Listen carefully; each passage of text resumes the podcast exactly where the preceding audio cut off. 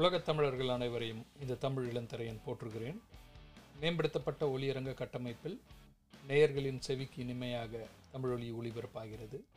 இதுநாள் வரையிலும் ஊக்கப்படுத்திய அனைத்து அன்பர்களையும் நன்றி கூறி கொண்டாடுகிறேன். தமிழ் அன்பர்களுக்கு வணக்கம். தமிழில் உள்ள இலக்கியங்களை, குறிப்பாக சங்க இலக்கியங்களை கடந்த ஆயிரம் ஆண்டு காலமாக எப்படி பொருளுரை என்ற பெயரில் இல்லா பொருளை தொடர்ந்து திணித்தும் அல்லது அறியாமையினால் பொருந்தா பொருள் கூறப்பட்டும் வந்திருக்கிறது என்பதை ஆய்ந்துரைத்திடும் தொடர் நிகழ்வாக சங்க இலக்கிய பொருளாய்வு என்ற இந்த நிகழ்ச்சியை நான் தொகுத்து வழங்க இருக்கிறேன். இந்த நிகழ்ச்சி குறித்து உங்களுக்கு ஏதேனும் கருத்து ஏற்படுமாயின் நீங்கள் உங்களது அலைபேசியில் ஆங்கர் இயக்கியை தரவிறக்கம் செய்து அதிலுள்ள தகவல் தொடர்பு அமைப்பை பயன்படுத்தி தமிழ் ஒலியில் நீங்கள் எனக்கு உங்களது கருத்துக்களை பதியலாம். நான் அடுத்தடுத்து வரும் நிகழ்வுகளில் உங்களது கருத்துக்களுக்கு இங்கே விடையளிக்க காத்து கொண்டிருக்கிறேன். நேயர்களுக்கு வணக்கம். சங்க இலக்கிய பொருளாய்வு எனும் இந்த நிகழ்வில் இன்று நாம் தொடக்க நிகழ்ச்சியாக திருக்குறளின் முதல் குறளான அகர முதல எழுத்தெல்லாம் ஆதிபகவன் முதற்றே உலகு எனும் அந்த குறளையே ஆய்ந்தறியலாம் என எண்ணுகிறேன். ஒன்று, நாம் இங்கு எல்லோரும் கூர்ந்து கவனிக்க வேண்டிய ஒரு பொருளாகிறது. திருக்குறள் திருவள்ளுவர் எழுதிய காலத்தில், அதாவது இரண்டாயிரம் ஆண்டுகளுக்கு முன்பு திருவள்ளுவர் திருக்குறள் எழுதிய காலகட்டத்தில் அதனை அவர் அதிகாரங்களாக பகுத்து எழுதவில்லை. ஆகவே இன்று நாம் அதிகாரங்களாக காணும் திருக்குறள் பக்தி இலக்கிய காலகட்டத்தில் பக்தி இலக்கியம் தழைத்தோங்கிய, அதாவது கடவுள் குறித்த ஒரு கோட்பாடு பரவலாக்கப்பட்டும் அரசர்களால் அது பெரிதாக கொண்டாடப்பட்டும் வந்த அந்த காலத்தில் திருக்குறளுக்கு அதிகாரங்களாக பகுப்பும் அதிலேயே பொருளுரைகளும் எழுதப்பட்டு பரவலாக்கப்பட்டது. இன்று நாம் காணும் பெரும்பாலான பொருளுரைகள் பக்தி இலக்கிய காலகட்டத்தில் எழுதப்பட்ட பொருளுரையின் அடிப்படையிலேயே மேலும் மேம்படுத்தப்பட்டோ கூடுதல் தகவல்களை அங்கு சேர்க்கப்பட்டோ நாம் கண்டு வருகிறோம். அதன்படி அகர முதல எழுத்தெல்லாம் ஆதிபகவன் முதற்றே உலகு என்ற வள்ளுவரின் குறளுக்கு, அவர் அந்த குறளை இயற்றி ஆயிரம் ஆண்டுகள் கழித்து பக்தி இலக்கியம் தழைத்தோங்கியிருந்த காலத்தில் பக்திமான்கள் பகவன் என்ற அந்த ஒரு சொல்லை தனித்தமிழில் சொற்கள் இல்லாததால் திருவள்ளுவர் வேற்றுமொழியிலிருந்து கடன் வாங்கி திருக்குறளை இயற்றியதாக எண்ணி அவர்களின் அறியாமையின் பால் பகவன் என்ற அந்த சொல்லை பகவான் எனும் வேற்றுமொழி சொல்லாக பொருள் கண்டுள்ளனர். இதன் படிக்கு அந்த குறளை ஒரு கடவுள் வாழ்த்து குறள் என பகுத்தும் அதனை அந்த கடவுள் வாழ்த்து எனும் அதிகாரத்திற்குள் அடைத்துவிட்டனர். பகவன் பகவான் இல்லை என்பதை நிறைய பேர் கேள்வியாக கேட்டும் வந்திருக்கின்றனர். சிலர் அதற்கு மாற்று பொருள் கூறியும் வந்திருக்கின்றனர். அப்படி மாற்று பொருள் கூறிய சிலர் முழு குறளுக்கும் பொருள் எழுதும்போது இன்னும் நிறைய கருத்துக்களையும் முன்வைத்துள்ளனர். அப்படி முன் முன்வைக்கப்பட்ட கருத்துக்களில் சிலவற்றில் நான் ஒத்துப்போகிறேன். இருந்தாலும் முழு குறள் பொருளாக காணும்போதும் வள்ளுவரின் கண்ணோட்டத்தில் நாம் இன்று உள்ள சூழலில் காண வேண்டுமெனில் அந்த பொருளுரைகளிலும் சில பிழைகள் உள்ளன. ஆகவே எனது இந்த ஆய்வில் நான் வள்ளுவரின் குரலுக்கு அவர் காலகட்டத்தில் தமிழின் தலைசிறந்த ஒரு புலவராகவும் கற்று தேர்ந்த அறி அறிஞராகவும் காணப்படும் வள்ளுவரின் பார்வையில் திருக்குறள் முதல் குறள் எப்படி பொருளா பொருள் கொண்டு எழுதப்பட்டிருக்கும் என இந்த ஆய்வில் முன்வைக்கிறேன். முதலில் அந்த பகவன் என்ற சொல்லை பகுத்தாயலாம். நான் பகுத்தாயலாம் என்று சொல்லும்போது கூட பகவனும் பகுப்பும் ஒற்று போகிறது. இவை இரண்டும் ஒரே வேர் சொல்லிலிருந்து பிறந்த சொற்கள் என்பதை நாம் இப்பொழுது காண முடியும். பகல், பகை, பகுத்தல், பகுத்தாய்வு, பகுத்தறிவு என்ற சொற்களின் வேர்ச்சொல்லை அறியாதவர்களும் தமிழை படிக்காமலும் அல்லது தமிழ் தெரியாமலும் இருந்தவர்களே தமிழ் திருக்குறளுக்கு பொருளுரை எழுதியுள்ளனர் என்பதை இந்த வேர்ச்சொல் ஆய்வில் நாம் தெரிந்து கொள்ள முடியும். முதலில் சங்க இலக்கிய காலத்தில் இறைவன் என்றால் வேந்தன் என்றே பொருள்படும் அல்லது அரசன் என்றே பொருள்பட்டிருக்கிறது. இதற்கும் கூட திருவள்ளுவர் சில திருக்குறளில் குறிப்புகளை வைத்துவிட்டு சென்றிருக்கிறார். சரி, இந்த சொற்களை நாம் ஆய்ந்தறிந்தால் பகல் இருளை பிரித்து ஒளியை கொண்டு வருவதால் பகல் என்று பொருள் கொள்ளப்படும். இங்கு பகவு என்பதே பகலில் உள்ள முதல் இரண்டு எழுத்துக்களின் முதல் பொருளாகும். பகவு என்றால் பிரிதல். அதே போல பகை, பகவும் கை பகை ஆகிறது. பகவும் கை வேறொன்றுமில்லை, பிரியும் கை என்பதாகிறது. அது என்ன பிரியும் கை? நட்பினால் இணையும் கை. பகை உண்டாகும் எனில் பிரிந்துவிடும். இணைந்த கைகள் பிரிவது பகையாகிறது. நட்பு இணைக்கும், பகை பிரிக்கும். அதேபோல் கூட்டல், கழித்தல், பெருக்கல், வகுத்தல் என்ற சொற்களை நாம் இங்கு எண்ணி பார்ப்போமே எனில் பகுத்தல் எனும் அந்த வினையை முன்வைத்து பகவு என்பதை பிரிவு என இனம் காணலாம். நீண்ட நெடுங்காலமாகவே தமிழர்கள் தாங்கள் கையாளும் எந்த பொருளையும் எந்த கருத்தையும் பகுத்தும் பிரித்தும் அதனை நுண்ணாய்வு செய்து வந்துள்ளனர் என்பதை நாம் தொல்காப்பியத்தில் நால்வகை திணைகளை பிரித்து அதில் அங்குள்ள மனிதர்களையும் அவர்கள் தொழில் அவர்களது வாழ்க்கை முறை ஆகியவற்றையும் பிரித்து அவர்கள் ஆவணப்படுத்தி இருப்பதை நாம் கண்டுகொள்ள முடிகிறது.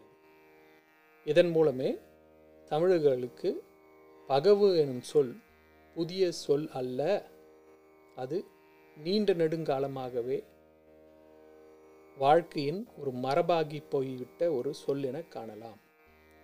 திருவள்ளுவர் வாழ்ந்த காலத்தில் பகவு பிரிதல் அல்லது பிரிவு எனும் பொருளிலேயே கையாளப்பட்டு வந்துள்ளது.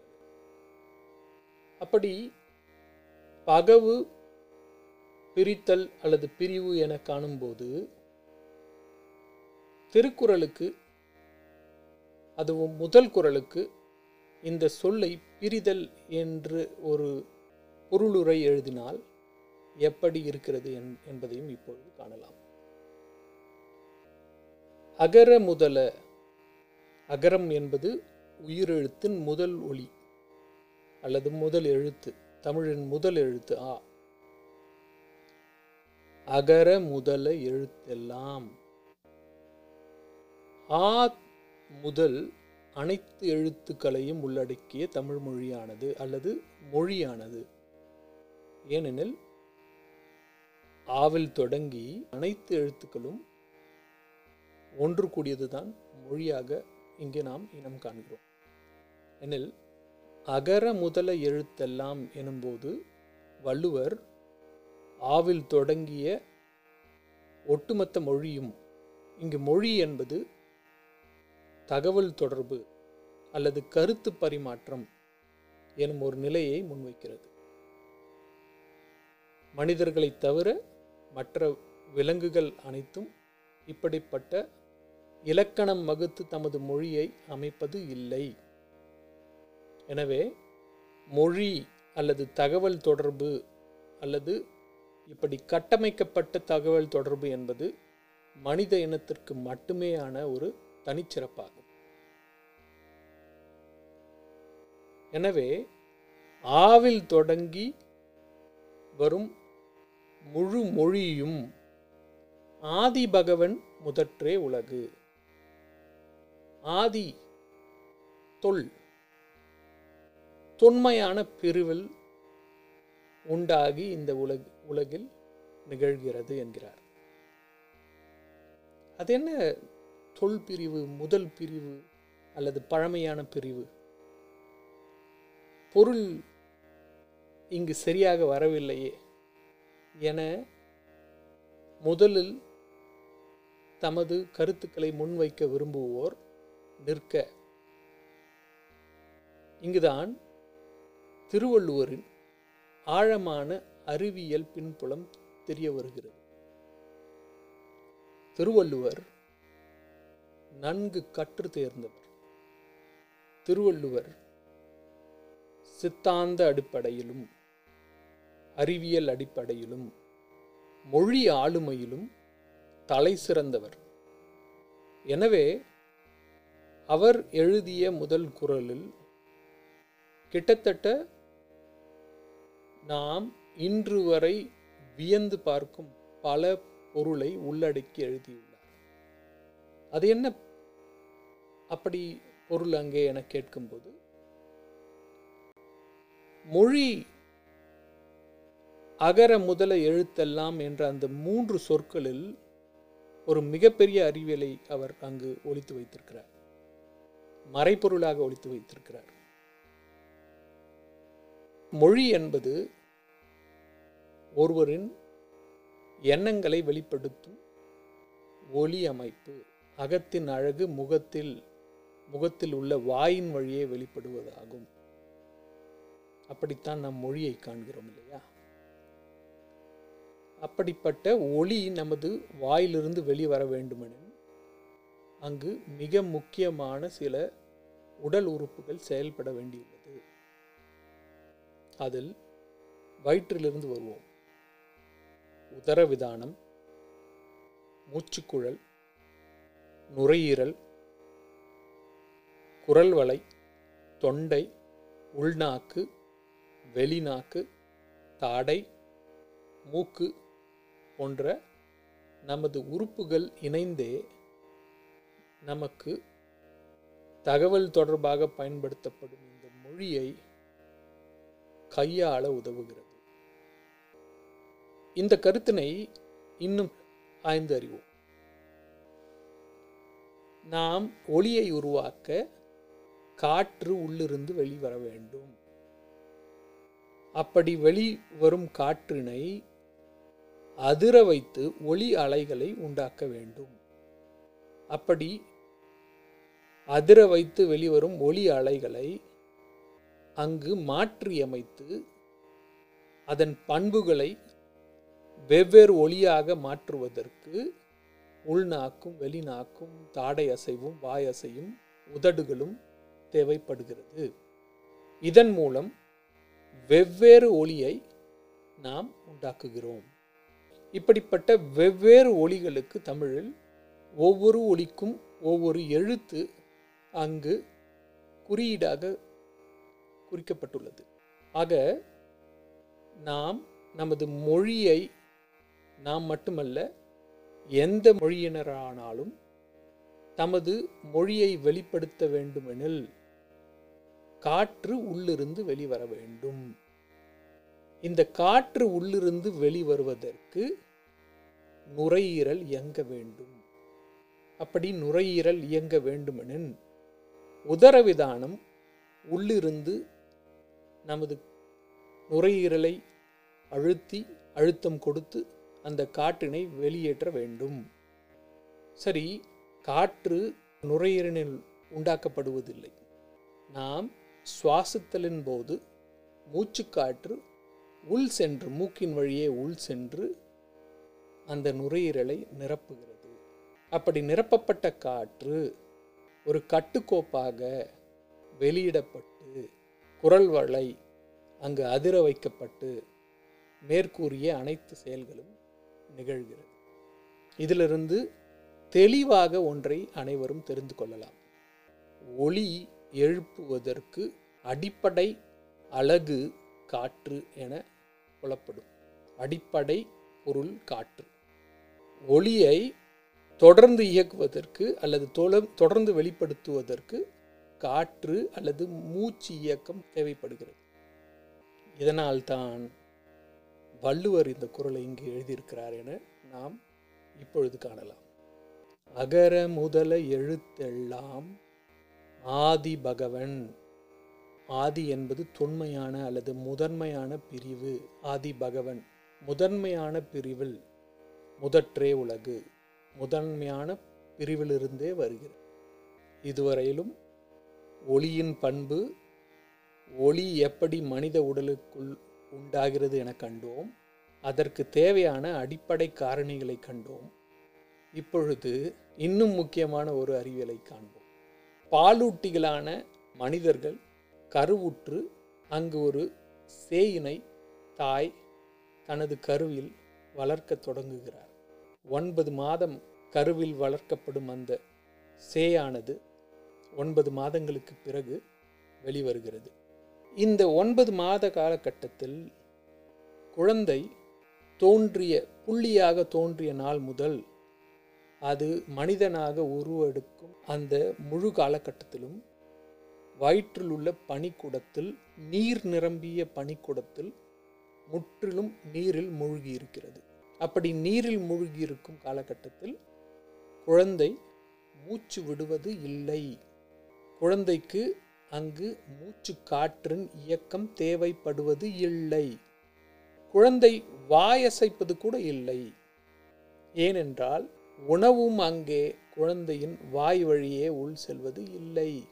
குழந்தைக்கு தேவையான திறன் மற்றும் அதனை எரிக்கும் ஆற்றலான உயிர்காற்று என அனைத்துமே தாயின் உடல் வழியே அந்த சேய்க்கு, குறிப்பாக தொப்புள் கொடியின் வழியாக கிடைக்கிறது.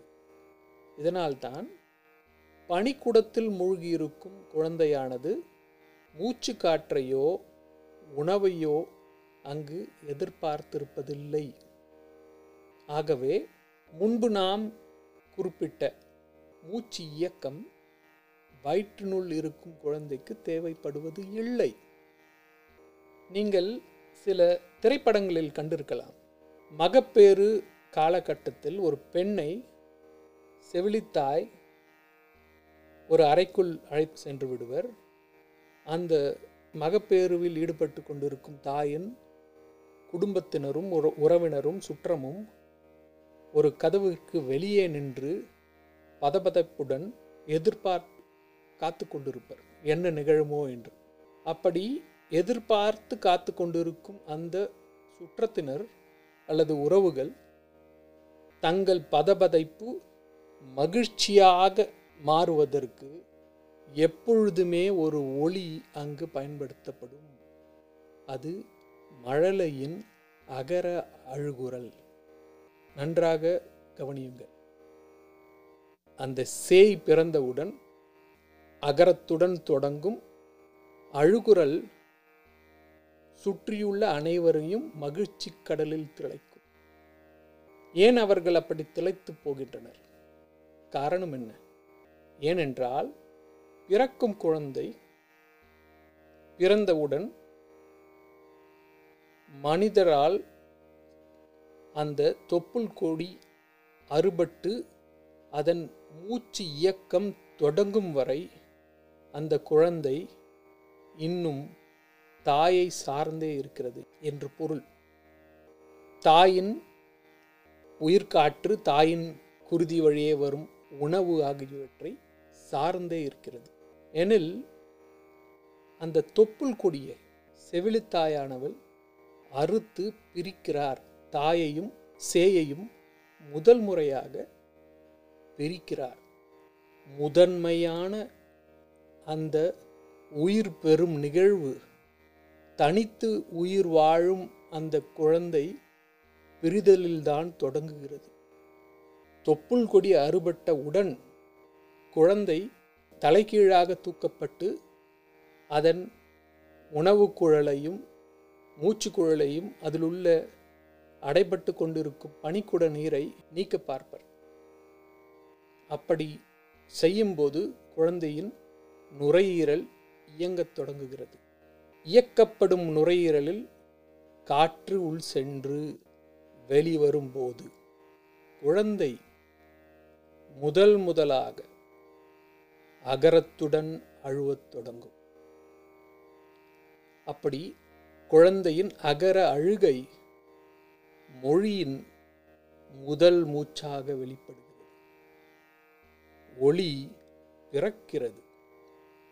அந்த அகரத்தில் தொடங்கிய முதல் ஒளியே மற்ற அனைத்து விதமான அதிர்வலைகளையும் உருவாக்கி குழந்தை வெவ்வேறு ஒளியையும் பிறகு ஒளி கூட்டமைப்பினால் சொற்களையும் பின்பு சொற்களின் கூட்டமைப்பில் சொல்லாடல்களையும் கற்று ஒரு தேர்ச்சியடைந்த மனிதராக உருவெடுக்கிறது. கற்று தெளியும் மனிதன் முழு மனிதனாகிறான். அங்கு மொழி வளர்கிறது. இதனால்தான் வள்ளுவர் அகர முதல எழுத்தெல்லாம் முதல் பிரிவில் பற்றே உலகு என்கிறார். தொப்புள் கொடி அருந்து அல்லது பிரிக்கப்பட்டு மூச்சு காற்று உள் சென்று வெளியே வந்தால் மட்டுமே அகரம் பிறக்கும் என்பதே வள்ளுவரின் தெள்ளத் தெளிவான தமிழ் கருத்தாக இருக்கிறது. இங்கு பகவன் ஏன் பகவு என்று பொருளிலிருந்து மூச்சு இயக்கம் மற்றும் பேறு குறித்த அறிவியலையும் உள்வைத்த திருவள்ளுவர் மொழி ஆளுமையில் இன்னொரு தகவலையும் நமக்கு அங்கு அளிக்கிறார். மொழி என்றவுடன் நான் முன்பே கூறினேன், அது மனிதர்களுக்கான சிறப்பு திறன். கட்டமைக்கப்படும் ஒரு மொழியையும் அந்த மொழியை இலக்கணம் எழுதி மீண்டும் செறிவுபடுத்தும் தன்மையும் நமது பகுத்தறிவின் காரணமாக நிகழ்கிறது. அப்படி பகுத்தறிவினால், ஆறாம் அறிவினால் மனிதன் உண்டாக்கும் இந்த மொழியின் பண்புகளில் உயர்திணை மனிதனை அதிலுள்ள இரண்டு பால் பிரிவினரையும் வைக்க வேண்டும் என்பதை வள்ளுவர் அங்கு கருதியுள்ளார். ஆகவேதான் தாயை சேயை பிரிதல் பகவு எனும் சொல்லில் இணைத்தபோது அன்விகுதி ஆணையும் அங்கு உள்ளீடு செய்கிறார். தாய் சேய் தந்தை என மூவரையும் பகவன் என்ற ஒரு சொல்லில் கூட்டாக திருவள்ளுவர் காண்பிக்கிறார். குழந்தை உண்டாக வேண்டுமெனில் தந்தை வேண்டும். ஆகவே பிரிதலில் குழந்தை எப்படி தனித்து ஒரு உயிராக உண்டாகிறது என்பதை காட்டும் திருவள்ளுவர் அந்த குழந்தை உண்டாக மனிதனான தாயும் தந்தையும் தேவை. ஆகவே பகவு என்ற சொல்லுக்கு அன்விகுதியை சேர்த்து பகவன் ஆக்கியிருக்கிறார். உயர்திணை ஆண்பால் அன்விகுதி அங்கே பகவிற்கு கொடுக்க காரணமாக அமைவது மனிதனை அங்கு திருவள்ளுவர் போற்றுகிறார். மனித இனத்தையே போற்றுகிறார். இப்படி அழகாக மொழியியல், அதிலுள்ள கருத்து, அறிவியல், ஒளியியல் பண்பு என பல அறிவியல் கூற்றுகளை உள்ளடக்கிய மிகப்பெரிய புத்தகம் அந்த முதல் குறள். திருக்குறளில் கடவுள் இல்லை, ஆனால் மனிதம் போற்றப்படுகிறது. ஆகவே கேட்டுக்கொண்டிருக்கிறோம் தமிழ் ஒலி நேயர்கள், இது குறித்த உங்களது கருத்துக்களை எனக்கு தொடர்ந்து இங்குள்ள தகவல் தொடர்பு அமைப்பின் மூலம் அளித்து வாருங்கள். உங்களது கருத்துக்களை கேட்க ஆவலாயிருக்கிறேன். இன்று முதல் அகர முதல எழுத்தெல்லாம் ஆதிபகவன் முதற்றே உலகு என்ற திருக்குறள் கடவுளை குறித்தது அல்ல, மனித மேன்மையை குறித்தது, ஒளியியலை குறித்தது, அறிவியலை குறித்தது என்ற அந்த பொருளோடு தமிழின் தனிச்சிறப்பை கொண்டாடுவோம் என கூறி உங்களுக்கு இதுவரை அமைதியாக கேட்டதற்காகவும் நன்றி கூறுகிறேன். வணக்கம்.